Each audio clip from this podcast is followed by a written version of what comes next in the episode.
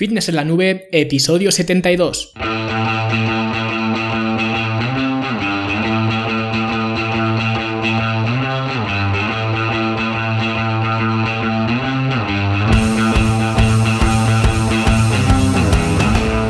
Bienvenidos un viernes más aquí a vuestro podcast a Fitness en la Nube, donde cada viernes, cada semana os traigo las técnicas, los consejos, los trucos, las instrucciones y todo lo que os pueda aportar para que construyáis un mejor físico y tengáis un estilo de vida más activo y más saludable.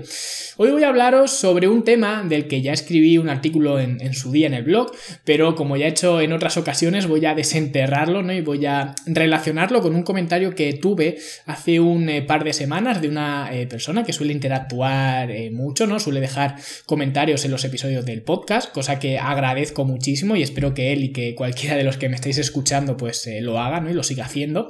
Y en uno de esos comentarios, en el episodio del índice glucémico y las tortitas de arroz, decía que las tortitas de arroz suelen tener mucha sal, ¿no? Lo decía como, como algo malo, como si fuera una pega, ¿no? Cosa que es cierta, pero con algunas eh, matizaciones, porque además he ido a mirar el paquete de tortitas eh, que tengo en casa, ¿no? Para dar una cifra exacta, ya que pues de cabeza no tengo ni idea de la cantidad de sal que hay, ¿no? Y en 100 gramos hay un gramo de sal. Y 100 gramos en tortitas de arroz se dan eh, unas, 14 o 15 más o menos de las que tengo yo en casa. Entonces, eso realmente no es mucha sal. Ahora, si comparas el contenido calórico con el contenido de sal, entonces sí, porque las tortitas de arroz pues tienden a ser muy bajas en, calorías. Entonces, si comparas calorías y sal, pues ves que relativamente eh, tienen mucha sal, pero en términos absolutos pues no tienen tanta.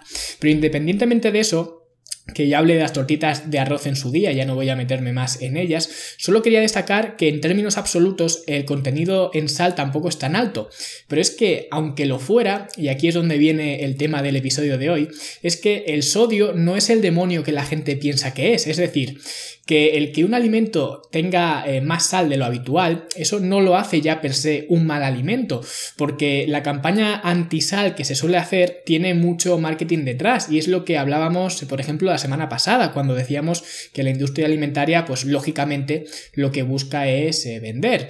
Y desde siempre en los anuncios eh, que se hacen de los productos, pues se enfatiza bien los ingredientes que tiene o los ingredientes que no tienen.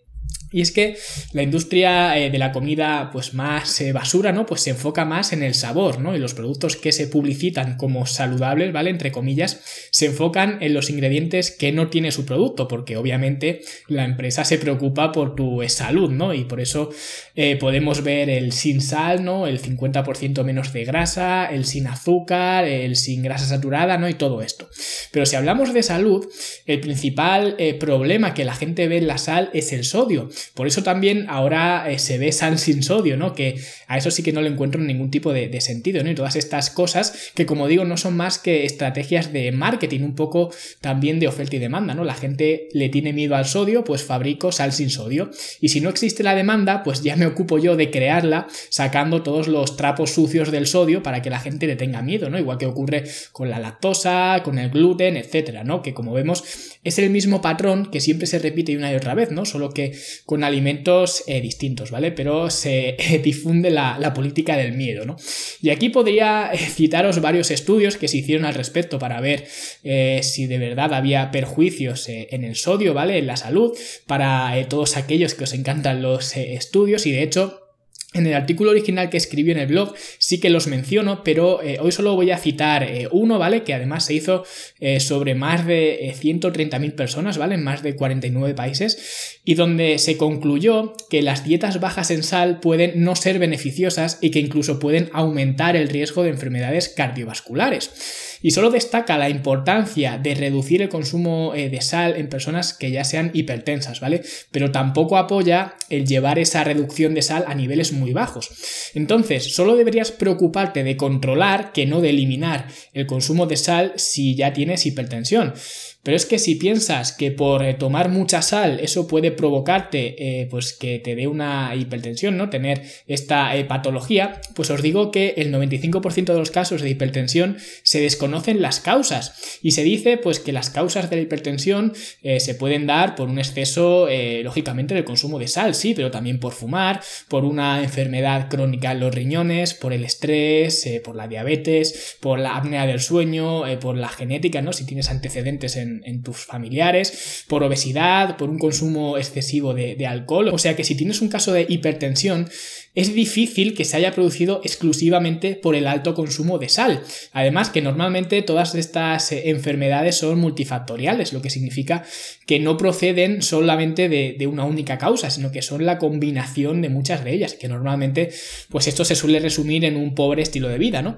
Y esto eh, atañe a la población general, a todo el mundo, por lo que creo que ver la sal como algo malo es un error, pero es un error mucho más grave en atletas o en personas con una gran exigencia física Cualquiera de nosotros que entrene pues al menos tres días por semana en el gimnasio, que haga cualquier otra actividad física, ya que los atletas o los eh, deportistas pues básicamente cuidan su alimentación para conseguir tres cosas. Lo primero para prevenir enfermedades, ¿no? Porque eh, con un sistema inmune débil, si estás siempre lesionado o estás constipado, pues no vas a rendir muy bien en, en tu deporte, ¿no? Sea el que sea.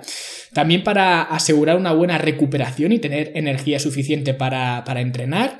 Y también para producir un efecto estético, ¿no? Sobre todo eh, si te dedicas al mundo del, gimnasio, si corres maratones, pues puede que esto te dé un poco igual, pero de forma general, pues a todos nos gusta eh, vernos bien, ¿no? Porque al final estos tres motivos son los que digo siempre que debe perseguir una alimentación equilibrada y que los vemos además en el eh, videocurso gratuito que tenéis a vuestra disposición, ¿vale? Para aprender a comer de forma saludable, que son las tres cosas, ¿no? Verse bien, sentirse bien y rendir bien. Y bueno, si queréis hacer el curso, pues solo tenéis que ir a fitnessenlanube.com barra videocurso y ahí pues explico todo esto más eh, en detalle.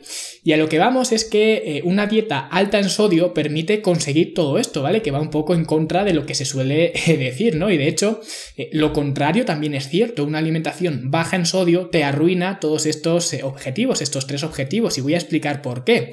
Pero no podríamos hablar del sodio sin hablar también del potasio, ya que ambos pues juegan en equipo, ¿no? Y los dos forman esa bomba que se llama sodio-potasio, ¿no? Porque aunque los dos son antagonistas en sus funciones también se complementan entre ellos, ya que siempre tiene que haber un equilibrio, igual que ocurre con todos los iones, los cationes y los eh, aniones, ¿no? Que tienen que estar siempre en equilibrio, fuera y dentro de la célula, por lo que eh, si hay algún cambio en alguno de ellos, eso provocará otros cambios con el fin de mantener ese equilibrio.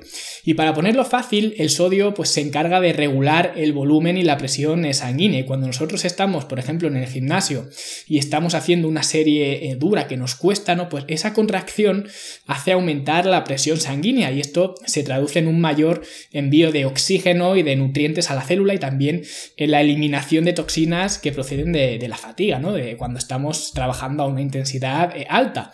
Entonces, una dieta baja en sodio se traduce en menor presión sanguínea y esto en el largo plazo es muy malo para un atleta, ya que vas a poder enviar menos oxígeno, menos eh, nutrientes y vas a eliminar menos toxinas, por lo que los entrenamientos van a ser peores, te vas a recuperar peor, te vas a sentir más débil y esto ocurre por eh, tratar de eliminar electrolitos cruciales como, como es el sodio. Pero es que además, y puesto que el sodio y el potasio trabajan juntos, si eliminas el sodio, estás afectando también al potasio, porque el uno depende del otro. Y el potasio, por ejemplo, controla los músculos eh, cardíacos, como el, el latido del corazón mismo. Pues el sodio es el ion positivo fuera de la célula y el potasio es el ion positivo dentro de la célula. Por eso ambos funcionan juntos y por eso el cuerpo siempre va a guardar el equilibrio entre ambos. Y todo el mundo, especialmente ahora, pues habla de los beneficios del potasio. Pero el potasio entra a la célula gracias al sodio. De hecho, creo que se requieren eh, tres moléculas de sodio para meter una de, de potasio dentro, dentro de la célula. Por tanto, el potasio no puede entrar en la célula sin sodio y para que la célula esté sana entonces debe haber sodio en el cuerpo. Además, como este proceso de meter eh, potasio en la célula es bastante eh, demandante, bastante exigente para el cuerpo, pues esta actividad del sodio-potasio puede ser ajustada por la tiroides, ¿no? Regulando la tasa metabólica basal.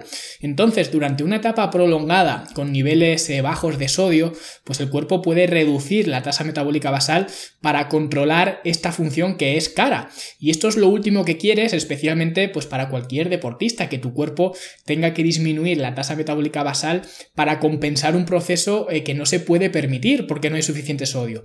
Y por eso digo que esto especialmente para los eh, deportistas que sudan mucho, ya que eh, nosotros perdemos sodio sobre todo por el, por el sudor, pues no es lo ideal, ¿no? Mantener una dieta baja en sodio. De hecho, está lejos de ser lo ideal porque otra cosa que pasa es que como el sodio y el potasio tienen que estar en equilibrio, el cuerpo puede sacar potasio de la, de la, célula. Entonces, esa célula ya está comprometida, no está como debería estar. Vas a tener eh, debilidad muscular, vas a tener calambres, vas a tener pereza, no, no vas a estar bien porque tus células eh, no, no, están bien y al final nosotros eh, no dejamos de ser células compuestas de células, ¿no?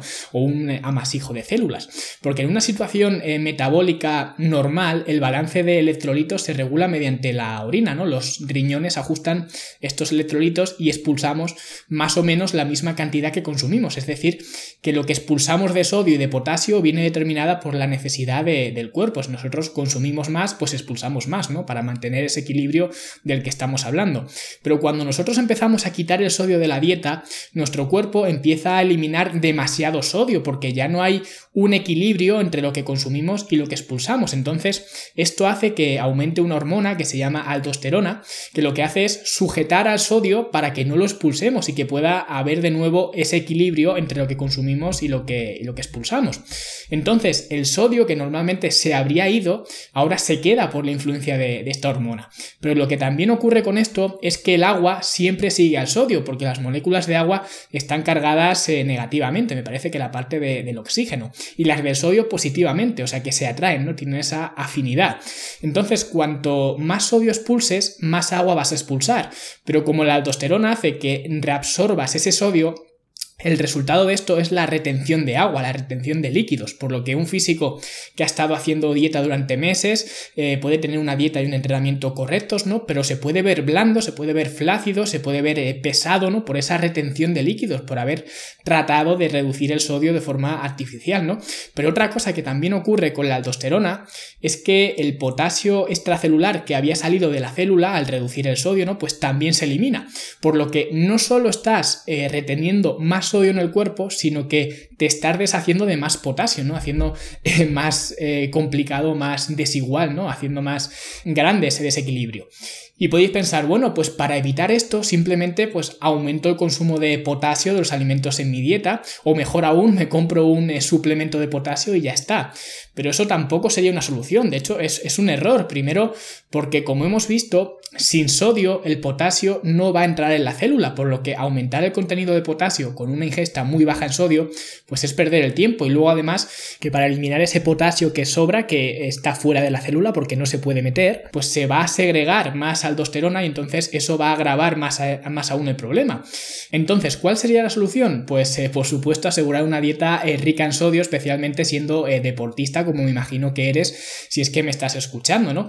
Ahora, ¿cuánto sodio? Pues eso ya no lo sé, pero lo que sí sé es que no deberías tenerle miedo a la sal y que deberías añadirla sin miedo en, tus comidas. Y si has estado siguiendo una política de no sodio, ¿no? Durante un tiempo y después de escuchar este programa, te das cuenta de que la sal pues no es el enemigo y decides volver a incluirla en la dieta, pues seguramente vas a notar una pequeña retención de líquidos eh, inicial, ya que el cuerpo pues va a tratar de retener todo ese eh, sodio que le has estado quitando eh, todo este tiempo, ¿no? Y eso obviamente va a hacer que también se retenga agua, ¿no? Porque como hemos dicho, el agua y el sodio van, van unidos. Y luego puede pues que notes que necesitas más, más veces orinar, ¿no? tienes más sudoración, más congestión y vas a notar los músculos más llenos en, en el gimnasio, ¿no? De hecho, si os fijáis, la mayoría de preentrenos, de vasodilatadores, de voluminizadores, etcétera, ¿no? Que se toman eh, para antes de ir a entrenar, un compuesto que siempre está es el sodio. Puede llevar cafeína, puede llevar betalanina, taurina y todos los inas que, queráis, ¿no? Pero también va a llevar sodio precisamente por esto, porque juega un papel importante en la calidad de la, contracción. Pero ya dejando un poco aparte todo este tema fisiológico, sí que es cierto que en la sociedad actual que vivimos. La mayoría de productos están cargados de sal, ¿no? No con fines eh, deportivos, ¿no? De mejorar tu calidad de la contracción en el gimnasio, sino para potenciar el sabor. Entonces, eh, si te alimentas únicamente de productos envasados, de comida basura, o básicamente si no le prestas atención a tener una buena alimentación y encima no eres especialmente eh, deportista, ¿no? Pues sí que puedes tener un exceso de sodio, ¿no? Y deberías pensar en controlar la sal, pero en este caso controlar la sal solo sería un parche, ¿no? Que seguramente ni siquiera te suponga nada. Lo que de verdad deberías hacer es cambiar tu alimentación por completo, ¿no? De forma eh, radical. Es decir, que pasar de consumir galletas normales a pasar a consumir galletas eh, con bajo contenido en sodio, pues realmente no va a hacer mucha diferencia eh, ni por tu rendimiento ni por tu salud. Y si estás en el otro espectro, si eres una persona deportista, ¿no? Que sí cuida su alimentación, como seguramente seas tú, ¿no? La gente que me suele escuchar, pues se encuadra dentro de este marco, ¿no? Pues entonces es más probable que actualmente tengas carencias de sodio a que tengas un exceso. Así que eh, no te preocupes por la sal, porque la sal eh, realmente es tu amiga, ¿no? Y la, y la necesitas, como hemos visto. Y otro tema que también comenté en el artículo que escribí, que me parece interesante, es el tema de la sal del Himalaya, que está ahora tan de moda. Bueno, creo que quizás estuvo más de moda hace, hace un par de años, ¿no? Pero aún así es de las cosas pues más molonas, ¿no? Más guays que puedes comprar en el herbolario y no sé si ahora también hay en los supermercados. Y lo primero que quiero dejar claro es que no tengo nada en contra de la sal del Himalaya, ¿no? Porque al final, como todas las sales, es eh, cloruro de sodio y ya está, ¿no? Pero tampoco creo que tenga los beneficios que la gente afirma que tiene, ni que justifique su precio. Porque lo que la gente dice de la sal del Himalaya es que tiene muchísimos eh, minerales. Y es cierto, pero como digo, con todos los alimentos, ¿vale? La sal no debería ser tu fuente de micronutrientes, ¿vale? No deberías preocuparte por los micronutrientes que tiene eh, la sal, ¿vale? Es lo mismo que ocurre, por ejemplo, con el azúcar moreno, que la gente eh, dice que es mejor que el azúcar eh, blanco, ¿no? Porque tiene muchos más minerales, pero estos micronutrientes, aunque estén ahí, ¿vale? Necesitarías, pues, consumir un saco de sal al día, un kilo de azúcar al día, ¿vale? Para que esos minerales tuvieran algún impacto en, en, tu salud. Y aunque hemos visto que la sal es buena, ¿vale? Pues tampoco te vas a tomar un saco diario, ¿vale? Así que los micronutrientes se deberías obtenerlos de otras fuentes. Pero además, la sal del Himalaya tiene 84 minerales, creo recordar. Y si miras la lista, vas a encontrar cosas como eh, radio, eh, uranio, plutonio, ¿no? Y otra vez, estas cantidades, igual que las del resto de minerales, pues son ridículas, ¿no? Pero si piensas que los minerales, entre comillas, buenos de la sal del Himalaya, pues van a tener un impacto eh, positivo en tu salud, pues entonces por esa regla de tres, los minerales malos, ¿no? Los venenosos y los radiactivos, pues también van a influir de forma negativa, ¿no? Así que, como se suele decir, o dormimos todos en la cama o dormimos todos en el suelo, ¿no? Si una cosa es buena, pues la otra también es mala. Así que por eso te recomiendo que compres eh, sal marina normal, ¿no? Si quieres eh, comprar sal del Himalaya para hacer algún plato algo más preparado o, lo que sea, ¿no? Pues eh, está bien, ¿no? Pero ya está, no te gastes el dinero en ella porque al final pues no deja de ser sal, ¿no? Y por supuesto lo mismo digo para sal sin sodio, que eso sí que no te lo recomiendo que, que lo compres. Y nada más, espero haber explicado bien las utilidades y las funciones del sodio en nuestro cuerpo y la importancia sobre todo que tiene desde una perspectiva del rendimiento eh, deportivo y de nuestra salud. Y si os ha gustado el episodio, pues eh, deja tu valoración de 5 estrellas en, iTunes, tu me gusta en iVoox, que eso sí que es la sal de la vida eh, para mí, ¿vale? Y nosotros como siempre nos vemos en los siguientes episodios. Hasta luego.